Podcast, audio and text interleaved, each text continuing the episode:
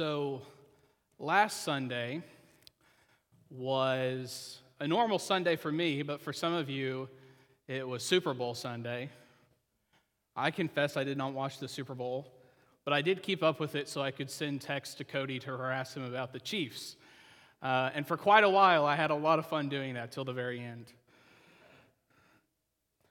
One of the controversies from the Super Bowl, which you know there's always things, you, I kind of imagine a lot of the things that are controversial at the Super Bowl are done intentionally to be controversial in order to get more attention and more of that. But one of the controversies this year, in a year where after years of tons of politically driven advertisements were put on and things like that, it, it seems like from what I've heard and from the ads I was able to see, that was less of a feature this year and so a lot more attention was given to one particular ad. And if you're a Christian, uh, you you may have heard of this ad, which is the ad that the He Gets Us campaign put on. And if you're watching the Super Bowl, maybe you saw it then.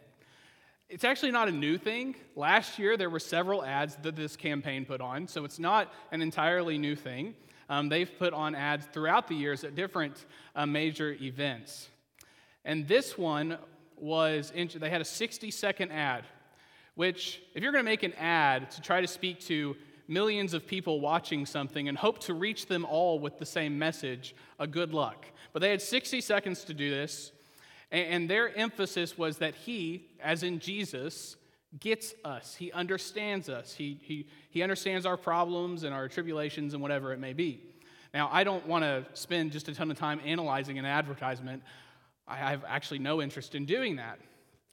But what I can say is this there was a lot of outrage because the ad was 60 seconds of portraying pictures, one by one, of different people washing the feet of another person. And it was typically people you would not expect.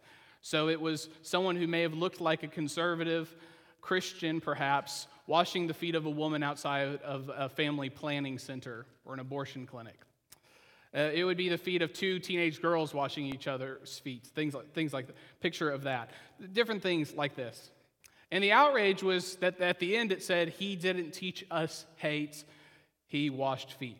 And the outrage was like, Well, what's that really mean? Like, okay, you, you put these images up there, but we really didn't learn a whole lot about Jesus. Of course, this ad in 60 seconds, the point was mostly to drive you to their website so that you could possibly learn more and things like that. I want to push back kind of on both sides of this thing because some were outraged that it didn't emphasize certain things about Jesus, and some were outraged that people were outraged because it's just Jesus washing feet. And don't you know that Jesus washed even Judas's feet, the one who would betray him? What we saw in this ad is on the one hand, a picture of Jesus who is compassionate and caring for everyone. But what was not clear in the ad which is part of where the outrage I think comes from, is that it wasn't clear who Jesus is. Is he just some guy who washes feet? Like, that's kind of an odd thing, especially in 21st century America. Or is he the king of the world? Is he God in the flesh? You, you don't learn those things. And this morning, I want to put those two pictures together and show that by the very fact that Jesus is the God in flesh, that he is the king of the world, that we actually see compassion flowing from him. We see justice, true justice being brought, although it may not always look like the way the world would bring justice. To summarize it, I think that if we're going to have a world that is flourishing, if, if the earth is going to flourish, if it's going to prosper, if it's going to go well, if it's going to be a place of peace, for the earth to flourish, we need an earthly king who's from heaven. That is, we need an earthly king, a human king, but one who is ultimately from heaven. And so we look at Psalm 72 to look at this truth this morning. Now, to begin, we need a new king. We need a new king for the earth to flourish. We see at the very beginning of the psalm, even arguably, arguably at the beginning of verse 1 or right before verse 1, the superscription of Solomon. You may have seen these when you look through the Psalms. It might say of David or of Solomon or to the choir master or whatever it might be. And these are to give some background and context for this psalm. This one says of Solomon. Now, the problem is we don't know what of means. And you're thinking, what? We don't know what of means. Of course we do. Okay, but we don't know whether it means Solomon wrote it or whether it's for Solomon, as if it was written for him. We don't know.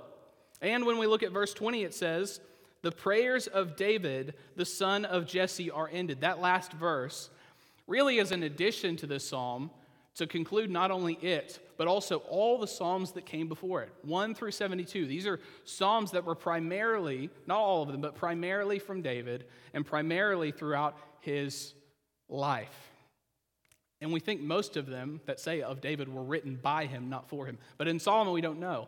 So this might be a psalm that David wrote as a prayer for his son who was becoming king, that he would be a new king that, that leads in a certain way. Or it might be that this is a psalm written by Solomon for a future king that he can't even imagine yet. But either way, what do we need? A new king.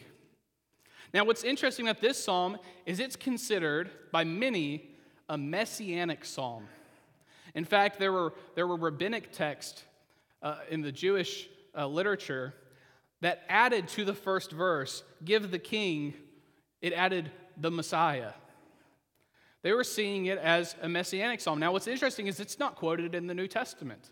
Many of the psalms we consider messianic about the Messiah, that is, about the Christ, about Jesus, are quoted in the New Testament. This one isn't. Yet it's been immortalized, not just by the literature of the Jewish people and their teachers and their, their leaders, but it was immortalized by the likes of James Montgomery or Isaac Watts in hymns like Hail to the Lord's Anointed or Jesus shall reign. At the beginning of Hail to the Lord's Anointed goes like this. I'm not going to sing it, okay? I don't think y'all know it, so I'm not going to try to lead it either. Hail to the Lord's Anointed, great David's greater son. Hail in the time appointed, his reign on earth begun. That's how it starts. And that's exactly what we need. If we're going to have an earth that is flourishing, if we are to flourish as people in this world, what we need is a new king, not David, not great David, but great David's greater son. We need a new king. That is, we need Jesus Christ. We need great David's greater son.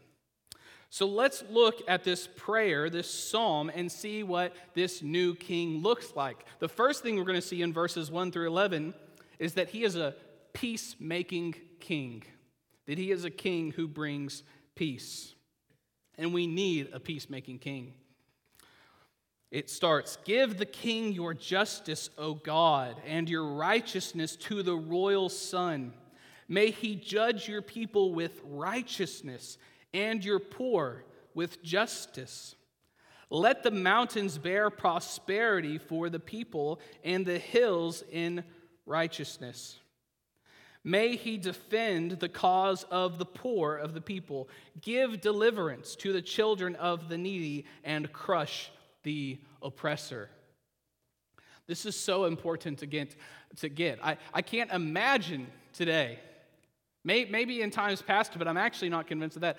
I can't imagine a political or military leader who is truly in it for completely altruistic purposes. In other words, I don't know a leader who's truly in it not for themselves, fundamentally. Like even the great leaders that we can point to, there was obviously, in my opinion, pride and personal ambition that led them there. In fact, loving and caring for the people is not something that comes naturally. And so when we look at this world and we see kings or presidents or prime ministers or whatever they might be, we don't really see people who aren't fundamentally in it for themselves. That's a really hard thing to imagine. And listen, not to get political, but I can say this of both parties. Can you imagine an election we're coming up on where there's two people who are less in it for themselves? And I can say this because it's both sides. I don't know that anyone disagrees that, that, that, there is fundamentally something, and that doesn't mean you don't agree with their policies or you would hope one wins over the other, but it's just they're in it for themselves. This isn't surprising to us. None of you are sitting there going, wait, what, a wait, what are you talking about? Of course they're in it for me. I, I personally met that. No one's thinking that. Everyone's sitting here going, of course they're in it for themselves. Now, they might also care for other people.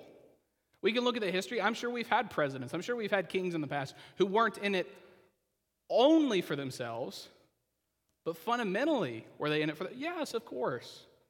That's not true with Jesus. Sin and, and the pride of sin will always lead us to be partially in it for themselves ourselves. Whatever we do, you don't have to want to be president or a king to have that be true of you. There are many of good things you can look at your life and you know you did. And if you're being honest, it wasn't just because you were completely helping others.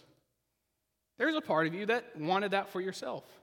That is not how it is with Jesus. He completely, completely, and utterly is concerned for us.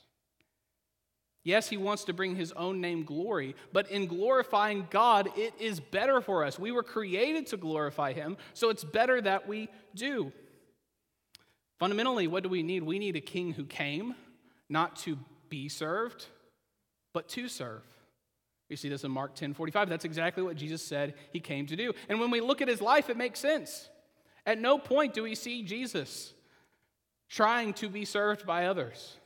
He is always the one serving in his life and in his death. We need a peacemaking king, but one who does it by serving others. Listen to this. May he defend the cause of the poor of the people, give deliverance to the children of the needy. This is not something that you do for your own benefit. We, we had a, uh, the Larsons hosted last night uh, Harvey and Linda Phillips, which some of you know. They've come back to the States.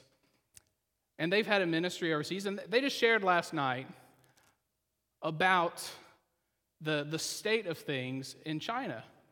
Listen, it's not better over there, which again, all of you are saying, well, of course not. they have leaders too. Their leaders aren't in it for them. And it's very clear to them. They know that. That's how it is in any human kingdom of human origin, you are going to have people in it for themselves who are not defending the cause of the poor, who are not helping the needy or their children. But here we have Jesus. And with no other motivation than pure love, Jesus came to serve others. But he also brings with him peace, shalom, wisdom in verse 5, it says, May they fear you while the sun endures. And in case you're not reading it on the page, S U N, sun, okay? The one in the sky. May they fear you while the sun endures, and as long as the moon throughout all generations. May he be like rain that falls on the mown grass, like showers that water the earth. In his days may the righteous flourish and peace abound till the moon be no more. What does his kingdom look like? It's one where the righteous flourish and peace abounds. It is a kingdom of shalom. If you see in verse, if we go back to verse 3, it says, Let the mountains bear prosperity. That word there is shalom, meaning well being. It's not just financial, it's about the whole of life. This is the kind of kingdom that Jesus brings. This is the kind of kingdom we long for, that we hope for, that we pray for. It is a kingdom of peace among all, but especially the flourishing of the righteous. What is peace? Peace is not simply everyone choosing to ignore each other and get along. Biblically, peace brings about the idea that all things are being made right. There's actually a sense of justice that comes along with peace. And this king is given justice by God, as it says in verse 1. He is given righteousness. Peace is brought about by the righteous, those who are with Christ and on his side, getting their just reward. And it is also where the wicked, those who fight and flee and rebel against God, who love their sin, those things that go against God and His Word, more than Jesus, it is a place where the wicked get their just compensation. As Romans 6:23 says, "For the wages of sin is death." They get that wage. They earn it. With all of their sin, they worked for it and they got it. And so we see that justice and peace abound in a world that has a just king who is righteous. And that's a world that cannot simply be accomplished in the way that we see it being done all the time. Look, in verse 4, it says he'll defend the cause of the poor, he gives deliverance to the children of the needy, and what? He crushes the oppressor. This is something that that advertisement just does not get for you, does it? Yeah, he'll wash your feet, but it leaves out the part where he crushes the oppressor. What does he do with his feet? Well, when we read Genesis 3:15, what is he going to do? He is going to crush the serpent's head. But the serpents will, will strike his heel. We get the picture of Jesus conquering the oppressor, conquering the accuser, conquering Satan, sin, and death on the cross. But he does it by looking like a loser. He does it by dying. He does it by being crucified by his enemies. Oh, and certainly the devil thought he won. The problem is when you crush the serpent and you are Christ. You are not just a man who dies, but you are a God who cannot. And he was raised from the dead by the power of the Spirit, and in that defeats death itself. He is a king who brings peace and shalom because he conquers the oppressor. He conquers the evil one. And yes, he conquers our own sins and pays the penalty for them. And because of that, all those who fear him will prosper. In verse 5, it talks about, it says, May they fear you. Speaking of the people of this king, may they fear you. As we know from Proverbs 9:10, fear of the Lord is the beginning of wisdom. How do we live in this world? Well, it's not by a list of rules. Yeah, we have commands we need to follow, we have duties that we need to fulfill, but it's by being wise. And how do we get that wisdom? By being God's, by being those who fear Him, who respect the fact that if we are His oppressor, if we are His enemy, we will be crushed. But if we fear Him, if we follow Him, if we have faith in Him, in Jesus Christ and His death on the cross, we don't need to fear being crushed. We do not need to fear that Instead, we can have full assurance that we are His. And when His kingdom fully and finally comes, when Jesus returns and establishes His kingdom, it will be one where we flourish. Not because we are righteous based on our good deeds and our kind words, but we are righteous on account of Christ who died in our place. And we will flourish.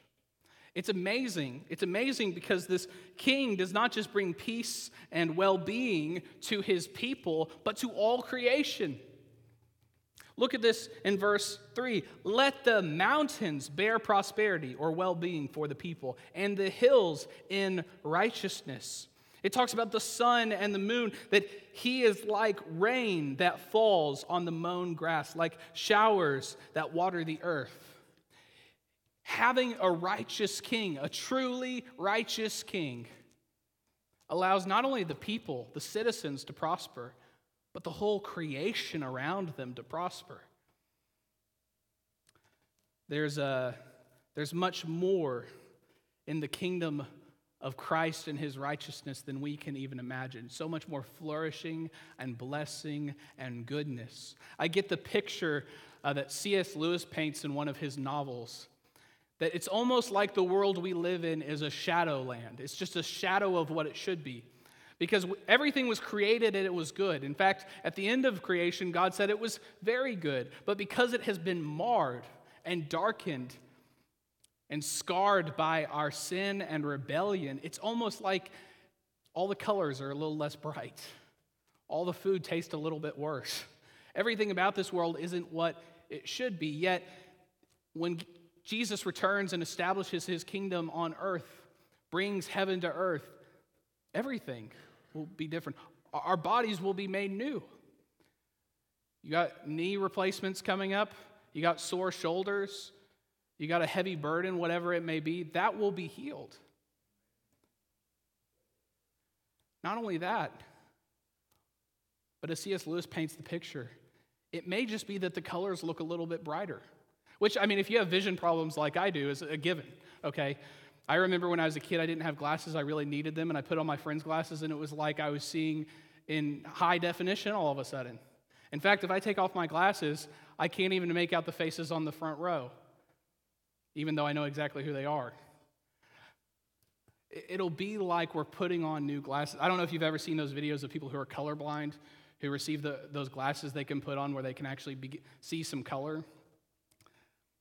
There is a sense in which the world to come is far greater than we could ever imagine or hope for. And the prosperity there, the well being there, the peace there is far more than we could ever imagine. He's also a king, though. That's, this is interesting to me. Look at verse 8.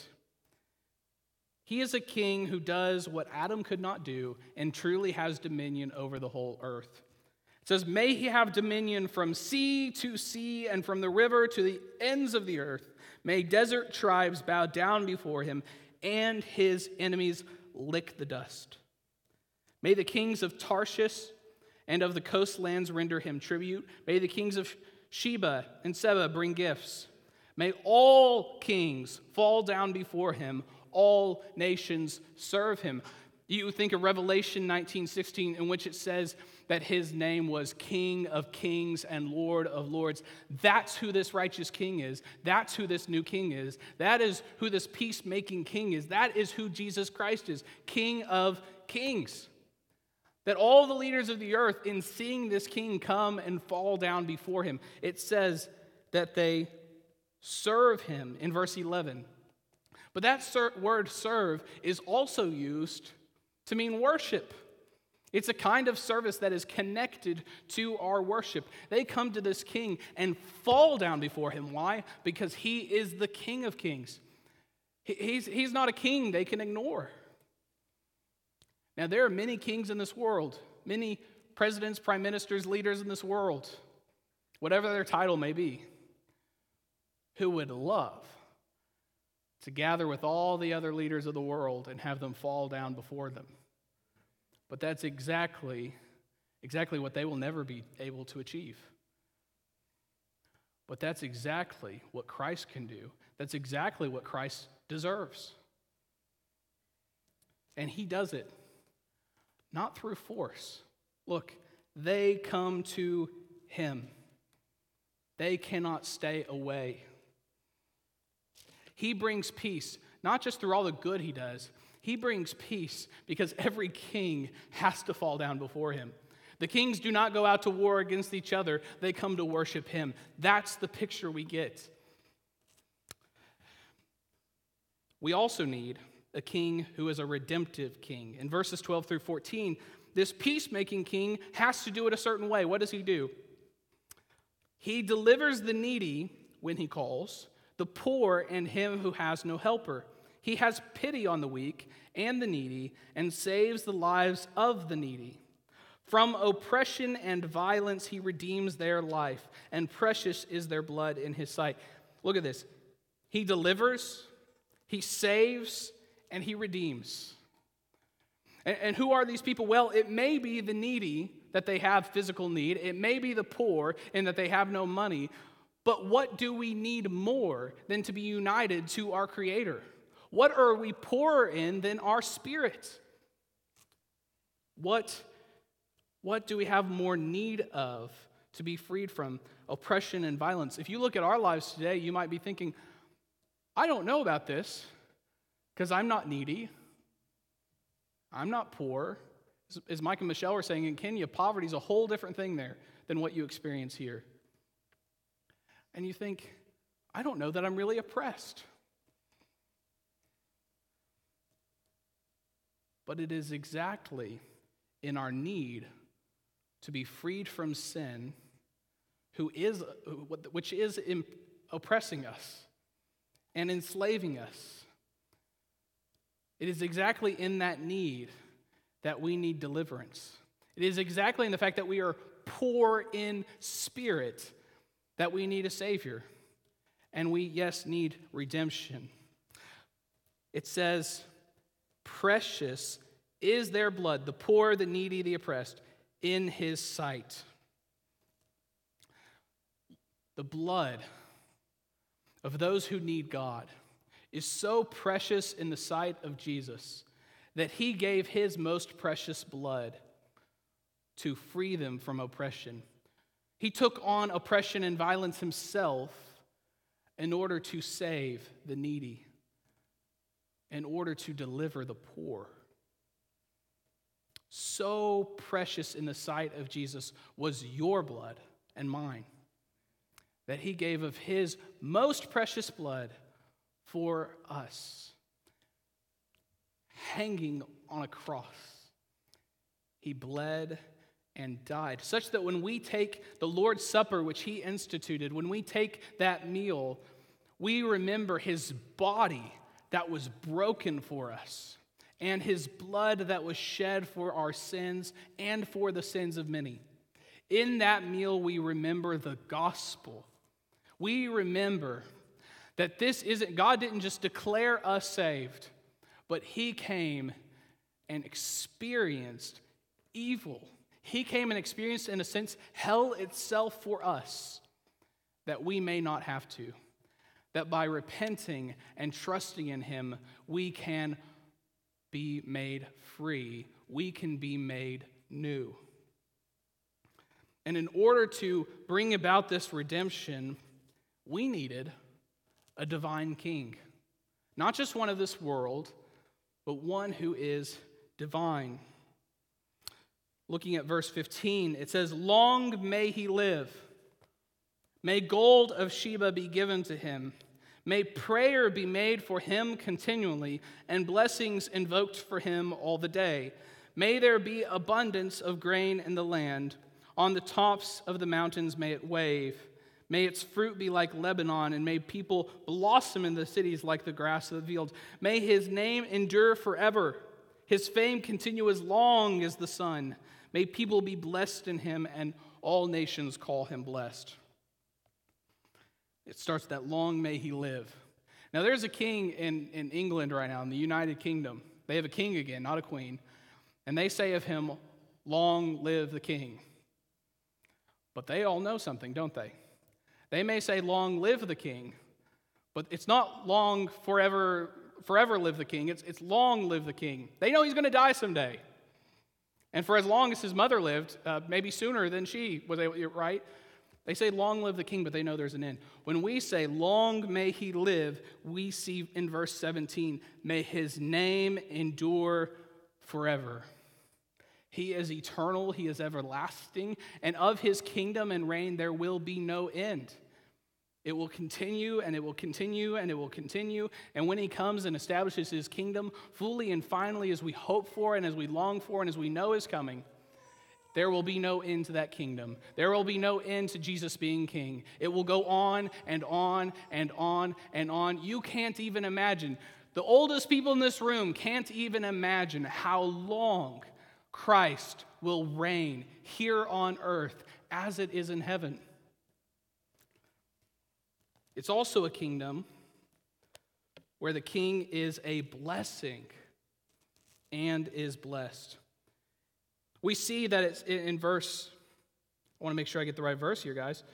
In verse 16, may people blossom in the cities like the grass of the field. In verse 17, may people be blessed in him. All nations shall call him blessed. Now they bless him, this king, not because they're trying to get something out of him, but because he has already blessed them. Just by virtue of ruling and reigning in this kingdom, Jesus brings blessing to the people, to the land, to everything they see, they touch, they smell, they hear. And in return, they call him blessed. Not just, not just Israel, all nations call him blessed. Blessed, in verse 18, be the Lord, the God of Israel. This is important. This king can only be the Lord. This king can only be the God of Israel. This king can only be him because in verse 18 it says, What? Blessed be the Lord, the God of Israel, who alone does wondrous things. This is a whole psalm about how great this kingdom is when we have the right king in place, when we have a righteous king in place. And then it says, only the Lord, the God of Israel, does wondrous things. Him alone. This is a king who must be the Lord. This is a king who must not just be human, but must be divine. Is not just from this earth, but must be from the heavens. He is a king who fills the earth with his glory. In verse 19, blessed be his glorious name forever. May the whole earth be filled with his glory. It says, Amen and Amen. Amen. So, my question in all this, because, because I, I've said before, for the earth to flourish, we need a king who is earthly but from heaven. We need a peacemaking king. We need a redemptive king, and we need a divine king. We need a new king than the ones the world is giving us. Jesus is this new king. So I want you to ask yourselves will you acknowledge him as the king of the earth? Do you live like he is ruling and reigning? Now, to be clear, we do not see the full kingdom of Jesus yet. But in the church, we see the beginnings. We see it growing. We see churches across this earth being outposts for this kingdom, being sanctuaries for this kingdom in a lost and dying world. And as time goes on, they win many battles, we pray, reaching the lost and dragging them out of where they're at. Will you acknowledge him, though, as king of the earth? Will you acknowledge him as king of his church? Will you acknowledge him as king of your life? Because although he is king of the world and king of the earth, whether you like it or not, you don't have to live like that's true. You don't have to live like that's true whatsoever. So, will you acknowledge him as king of your life? And, and some of you are, are thinking, yes, of course, amen. He's king of my life. But in reality, your version of King Jesus is like a timeshare King Jesus. You have him part of the year, you have him when you need him, you have him when you want him, but you don't have to have him all the time. You can just have him for the spring or the summer, the winter when it gets cold, whatever it may be.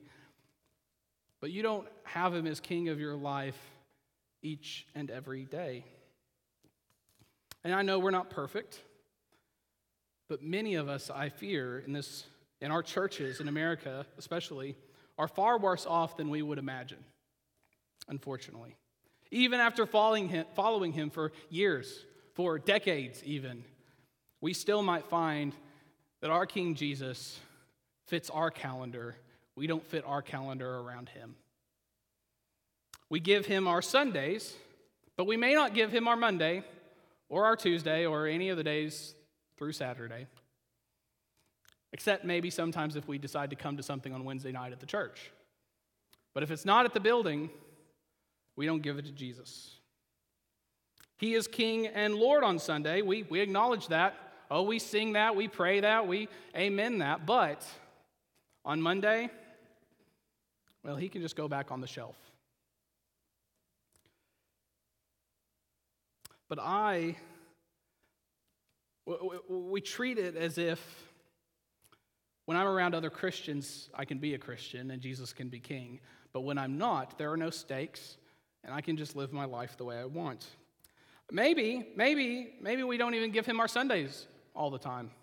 We give him some of our Sundays. I don't know if you know this, but they've changed the definition of a regular church attender. It's no longer uh, three days a week, as maybe your parents had it, or, or two days a week, or one day a week, or anything. It's one to two times a month.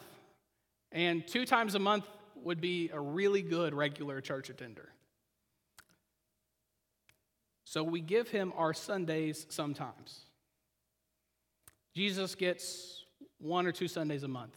Just when we start feeling guilty for missing two or three weeks is when we come back and show up and worship Jesus as king. And I'll say this if you're sitting there right now, you're thinking, oh my goodness, who can he be talking about? And you're thinking, you know what? I think I know who it is. And it's not yourself. Well, then you're a lot worse off than you can even imagine, than I can even imagine. I know there have been seasons in my life where I confess that I could sit there and read the book of Proverbs. And instead of thinking about how unwise I am, I'm thinking about how unwise other people are. It's not really good for my sanctification. And so we can sit in a church service and hear a sermon telling us that we're not treating Jesus as king, not only of the earth, but of ourselves. And we can say, maybe it's, maybe, it's Tim over there in the corner. Maybe it's Marie over there up in the balcony. When we really ought to stop and pause and say, in what areas of my own life am I not worshiping and serving Jesus as King? And that's the real issue, isn't it? Our own responsibility before Jesus. Now, why talk about this? Why, why end this? Why start a sermon that's all about Jesus being king and how great it's going to be and start talking about how bad we are? Shouldn't this just be a positive message about the kingship of Jesus? Yes. But if we are to have Jesus as our king, we have to acknowledge that the only way he became our king is because he died on a cross for us. And that means we owe him our lives. In fact, we owe him our eternities because the sins he paid for on the cross did not just have a finite date attached to them, but they were against an infinite God. We owe him our entire lives, not just because He created us, but because He redeemed us, because we will have eternal life with God rather than eternal life in hell for what He did. And we, as sinners, each and every one of us, just simply don't live like that most of the time. No matter how good we might be, no matter how many boxes I can check off of my discipleship curriculum, no matter how many stickers I get for Sunday school attendance and for bringing my Bible and for witnessing to a friend, no matter how many pins I get for all the good things I've done in the church. I'm saying that for a certain select group of you all who would remember what that is. No matter all of that, we simply just do not live like Jesus is our king most of the time, despite the fact that the only way he became our king, truly and completely, is by giving uh, his very life for us. Why talk about this? Shouldn't this just be a positive message? Yes. But until Jesus returns and establishes his kingdom fully on earth as it is in heaven, the church is the place where Jesus' reign begins. But if you don't show up for it, or you come in and fight against it, then you do not have Jesus as king in the way you should. If your posture is to avoid the very place or Jesus' kingdom is reigning on, on earth as it is in heaven, if your posture is to come and fight against the peace that Jesus brings in his church, well, I just hope he doesn't count you as an oppressor and his enemy, because we know what he does with those, don't we? For our church, not just the earth, but our church to flourish, we need an earthly king from heaven. Let's be very clear just for a moment. A senior pastor is not a king. And if you've hung out in some other denominations, bishops aren't either. Elders are not kings. There's not a board of kings. Jesus is king of his church, and only Jesus. And if at any time you see that a pastor, an elder, an overseer is acting like he's king, pray, and confront. And you know what? This is important because of the history of Baptist churches. Not, I don't know about particularly ours, but I know many churches where this is the case. Let me make this very clear. The person who gives the most money to the church isn't king either. And there's not a group of people who give the most money to a church who are king either. And you know what? You might want to throw about how much money you were to make or you give to the church, but you can't. You know why? The elders don't know how much money you give to the church, nor do we care. And truthfully, this is one of those occasions where, with all due respect, you can go take it elsewhere. Because Jesus didn't die so that we'll do what the richest person wants. Jesus died to save and redeem lost people, sinners. And it's a very sinful thing to do, right? To try to become king of Jesus' church in whatever way you manage to do that. We must make our mission to bring God's heavenly kingdom to earth. I fear, I fear, I really do, that too many Christians live in order to get their earthly kingdoms to heaven. I, have heard many Christians say, Man, I don't know what heaven will be like, but as long as there's fishing there, I'll be happy. And no disrespect to the fishermen, but I'm like, Y'all fish all the time now. You, you really want heaven to just be more of you sitting by a lake, not catching anything? I, I almost want to tell a fishing joke about Baptists, but I won't. But ask me later. The, the, the reality is, it's not about getting our earthly kingdoms to heaven. Some of us live, we store up treasures on earth, maybe to leave, hoping to leave a legacy or an inheritance, or maybe we actually think maybe we can just take it with us. You can't take it with you. Your mission on this earth, if you are to follow Christ, if you are to live in his kingdom, if you are to acknowledge him as king, is not to get some earthly kingdom you set up here into heaven. It is simply to get God's heavenly kingdom to earth. As he taught us to pray, on thy kingdom come on earth as it is in heaven. I'll tell one quick joke. So there is, there is a man, a rich man, and he was he had an investment portfolio and he had all this stuff.